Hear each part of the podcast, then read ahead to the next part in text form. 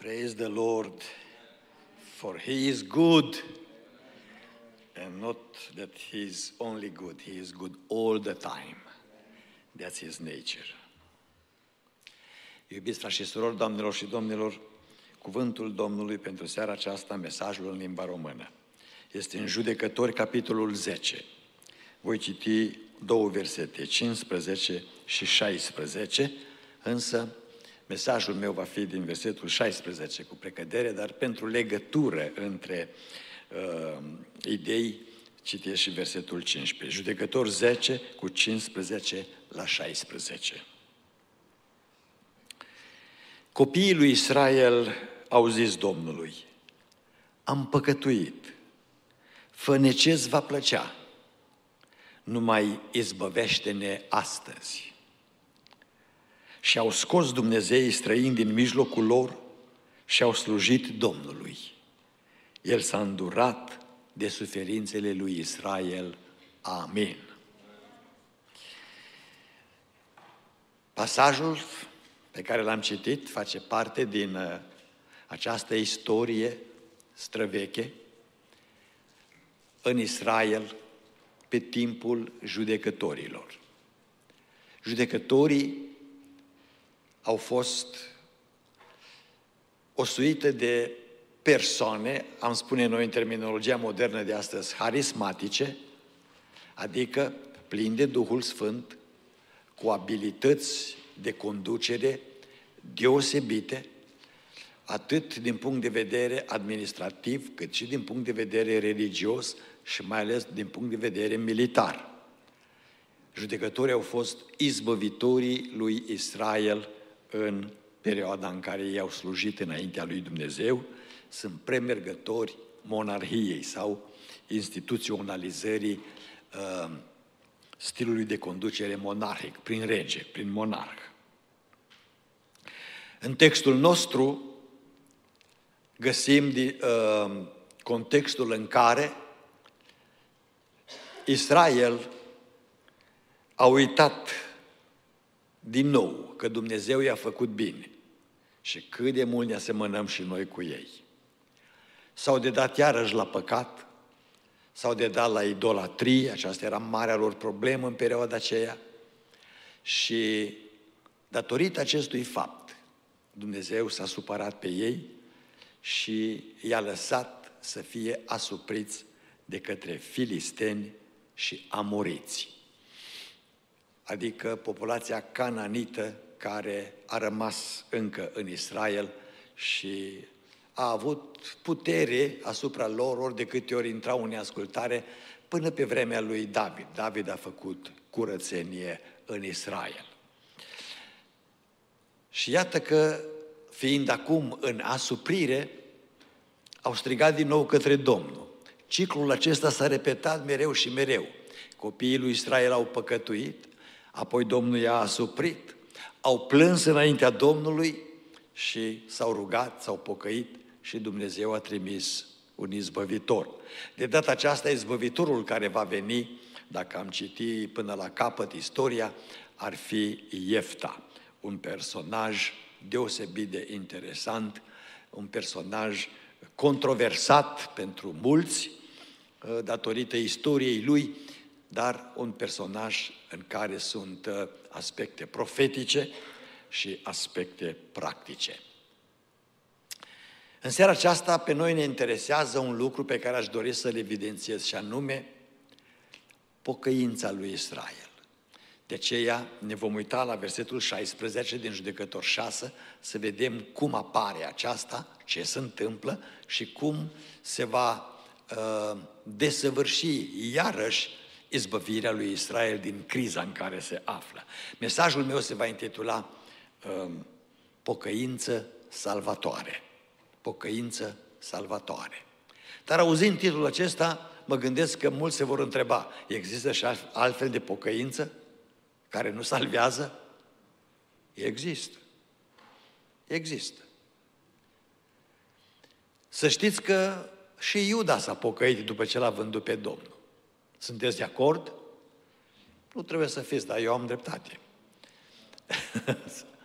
Cuvântul Domnului spune că lui Iuda când și-a dat seama că mare preoți îl uh, judecă și îl condamnă la moarte pe, pe Mântuitorul Iisus Hristos, ce a spus?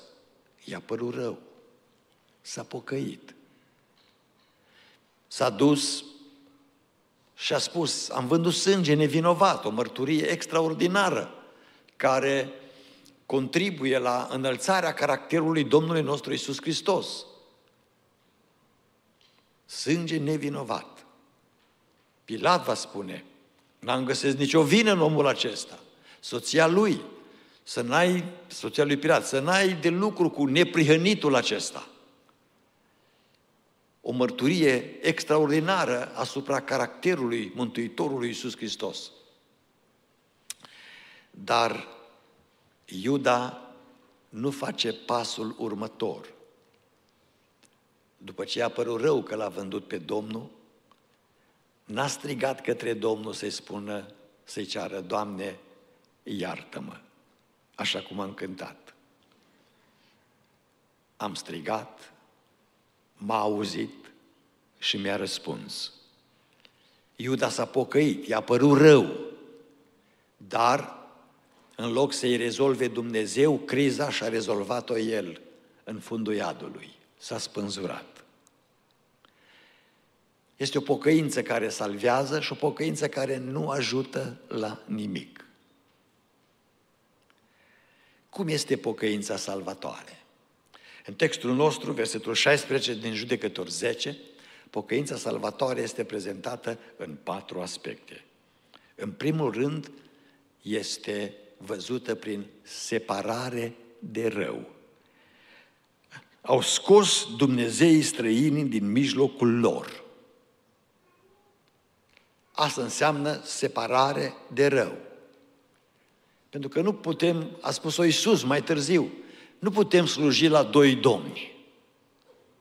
Și lui Dumnezeu și diavolului. Și lui Dumnezeu și firii pământești și lui Dumnezeu și plăcerilor noastre. Adevărata pocăință trebuie să aibă în ea separare de rău.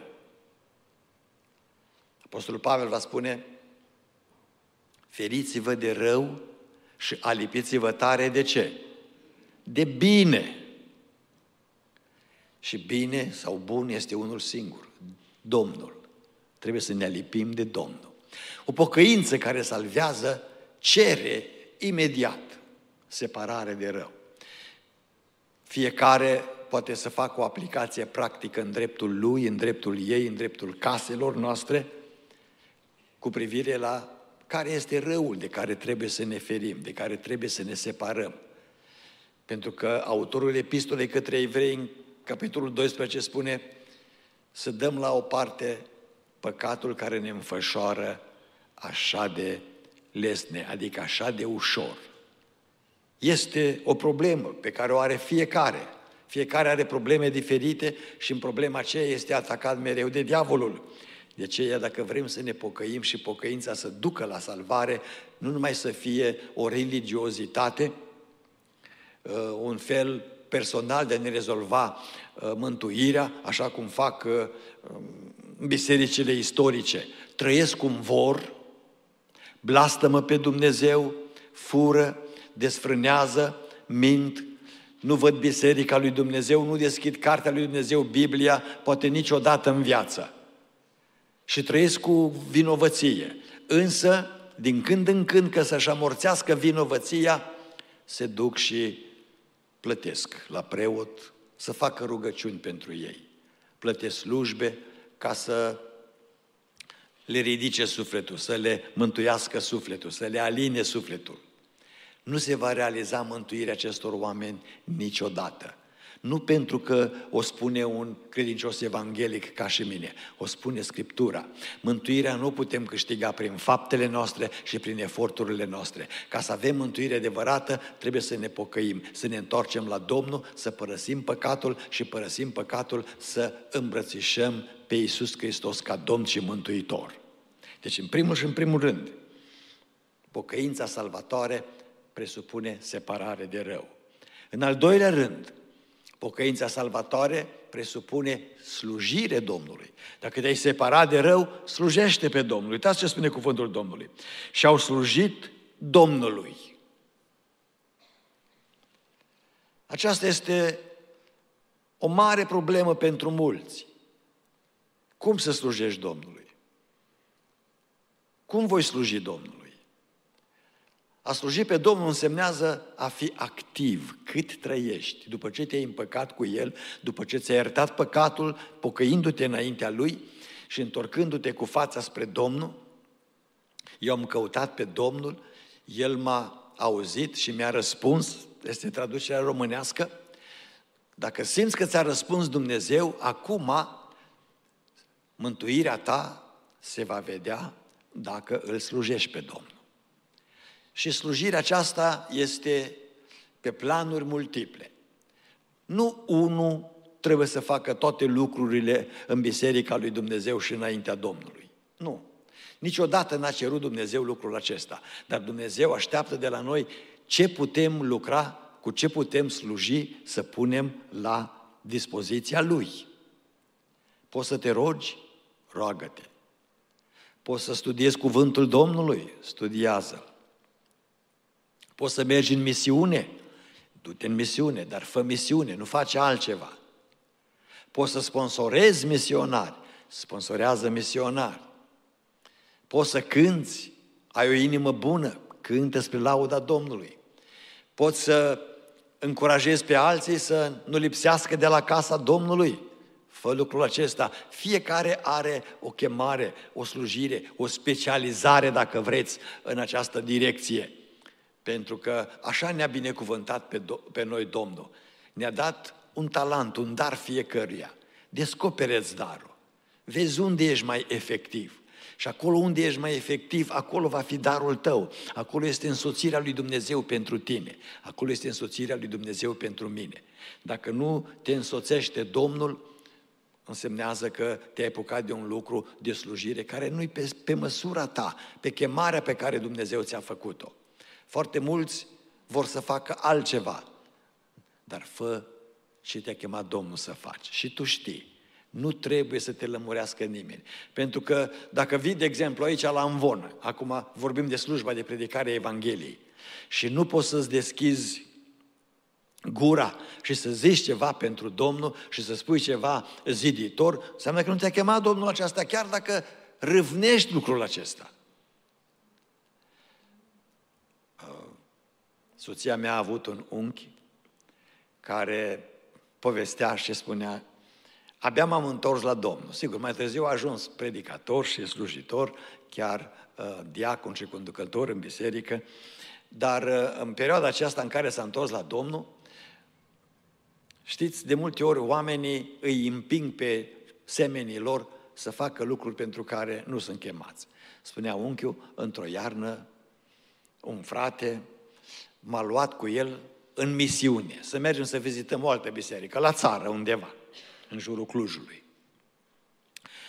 Eram îmbrăcat gros, aveam pe mine un pulover, aveam un pieptar din acela de piele de oaie, de lână și aveam o haină groasă, un suman, cum spunea pe vremea aceea. Ne-am dus la biserică, biserica era neîncălzită, acolo la țară unde am ajuns. Și am rămas cu ele, cu toate, pe mine, că mi-era frig, era rece. Conducătorul bisericii s-a dus la învon și l-a întrebat întâi pe fratele mai în vârstă cu care a mers unchiul, tânărul ăsta a venit cu dumneata și a spus, da, a venit cu mine.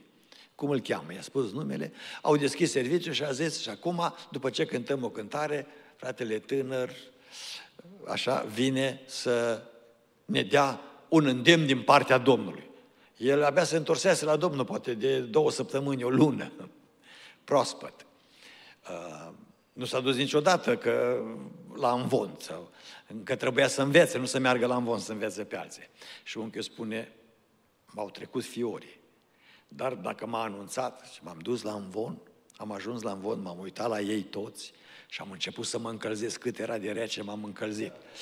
Când am simțit că este cald, mi-am dat jos sumanul, haina cea groasă. După ce mi-am dat jos sumanul, am simțit că mă încălzesc mai tare. Mi-am dat jos pieptarul. După ce mi-am dat jos peptarul, n-am zis un cuvânt, m-am uitat la ei, eram tot fierbinte. Mi-am dat jos și pulovărul. După ce mi-am dat jos și pulovărul, le-am luat pe toate trei și m-am dus la loc. uh, nu împinge pe nimeni să facă ce n-a fost chemat să facă, dar încurajează pe fiecare să lucreze ce i-a fost încredințat de Domnul să lucreze. Amin? Pocăința presupune separare de rău, slujire Domnului. Trei, pocăința presupune simpatia Domnului. El s-a îndurat de suferințele lui Israel în, terminolo- în traducerea greacă, uh, ebraică, adică în textul ebraic, spune sufletul Domnului a fost mișcat. Puneți traducerea englezească din, uh, nu știu care ați avut-o, să, să ne uităm la ea, cum spune în engleză, pe ecran, deci judecător 10 cu 16. Uh, sufletul Domnului a fost mișcat de milă, deci simpatia Domnului, the Lord. And he became impatient over the misery of Israel. Asta este altă traducere mai modernă. Uh, and he could bear Israel's misery no longer. Auziți? N-a putut să îndure să-l vadă pe Israel suferind mai departe. A fost mișcat sufletul, simpatie pentru Israel. Frați și surori, doamnelor și domnilor, dacă cineva se pocăiește cu adevărat și începe și îl slujește pe Domnul, Domnul are simpatie pentru ființa aceasta, are milă pentru ființa aceasta. Crezi lucrul acesta? Intră în mila Lui. Intră în mila Lui, separându-te de rău și slujindu-L cu bucurie.